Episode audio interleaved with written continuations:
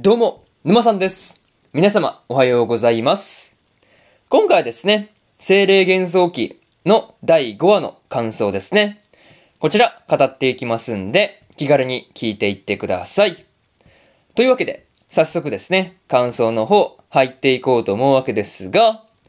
まずは、一つ目ですね、誤解が元でというところで、リオがですね、誘拐犯だと誤解されて、こう、サラと、オーフィアと、アルマと、ウズマの4人ですね。まあ、この4人によって、こう、まあ、攻撃を仕掛けられていたわけなんですが、まあ、後でね、ちゃんとこう、誤解が解けたっていうのは何よりでした。そう。まあ、誤解解けなかったらさすがにやばいけどね。そう。まあでも、本当誤解解けたっていうのは何よりという感じで、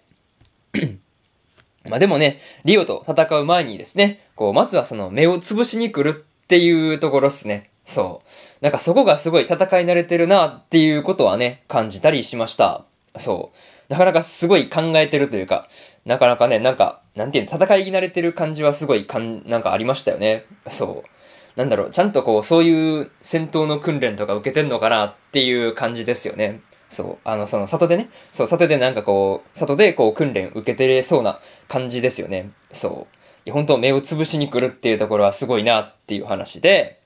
またね、今回のことは、こう、テントの中でラティーファがこう、眠らされているっていう、この状況ですね。そうその状況で完全に誤解されてしまっていたわけなんですが、まあ確かにね、その時の状況だけを見ればですね、まあリオがこう誘拐犯に間違えられても仕方がなかったのかなっていうところはね、思ったりはしました。うん。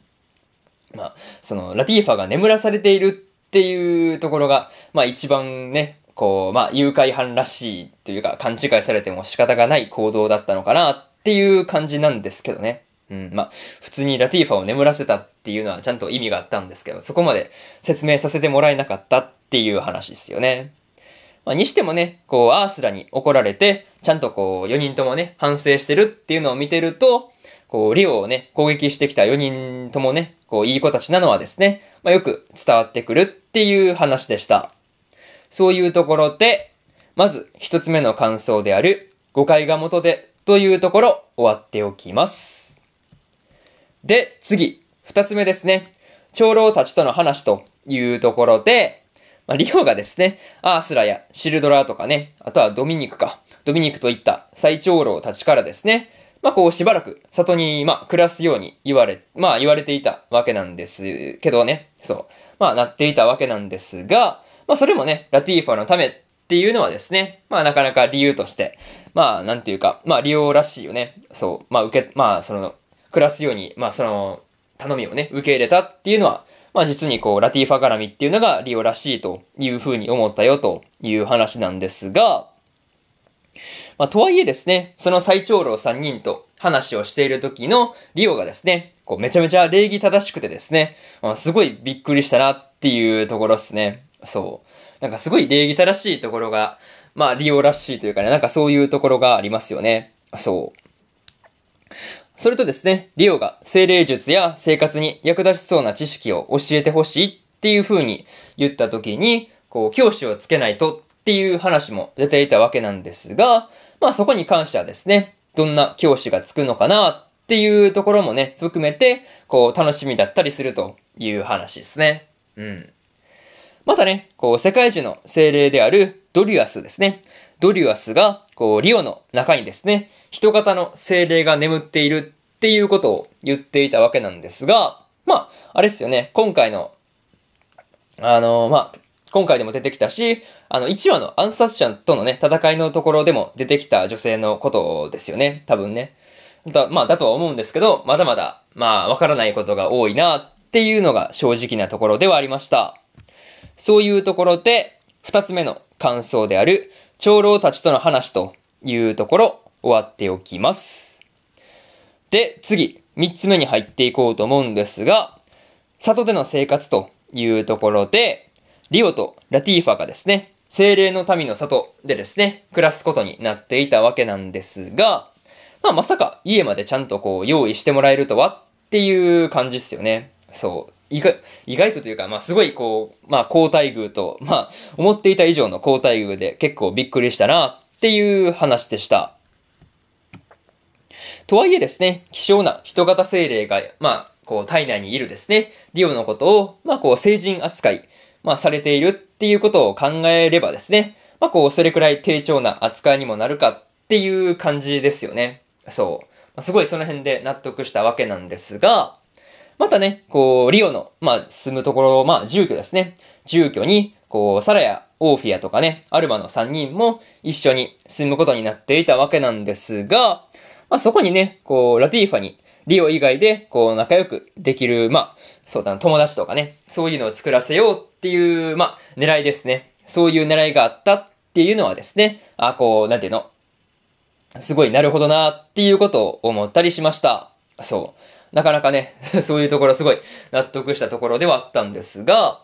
まあ、にしてもね、こう、家自体ですね、こう、露天風呂があったりとか、まあ、してですね、すごい家自体です。めちゃめちゃ広かったわけなんですが、まあ、こう、それ以外にもですね、こう、武道踏みをしたりとか、こう、お祭りに参加したりとかですね、なかなかこう、里での、まあ、精霊の民の里での、こう、暮らしもですね、なかなか楽しそうというか、リオもすごい楽しんでる感じがありましたからね。そう。まあ、落ち着ける場所が見つかったのはすごい良かったなという話で、三つ目の感想である、里での生活というところ終わっておきます。で、最後にというパートに入っていくんですが、まあ、今回ですね、リオが精霊の民の里に受け入れられていたわけなんですが、まあ、こうしばらくはですね、里で、まあ、こう、ラティーファたちと一緒に暮らすっていう感じになりそうでしたね。うん。またですね、こう、リオがラティーファを置いていくつもりというか、まあ、こう、まあ、保護をお願いする感じで、まあ、もともと訪ねていったわけなんですが、まあ、果たしてね、ラティーファがですね、すんなりと、こう、リオから離れ、離れられるのかっていうところですね。まあ、そこがちょっとこう、その一点ですね。まあ、そこがちょっと心配なところではあるという感じですね。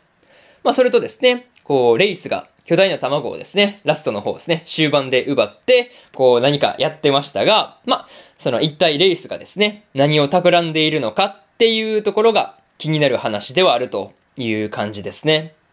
まあ、とりあえずね、こう次回の話がどうなっていくのかとかね、あとはそうだな、リオの次のま、旅に向けての出発ですね。これがいつ頃になるのかっていうところをね、含めて楽しみにしておこうと思っているという話で、今回の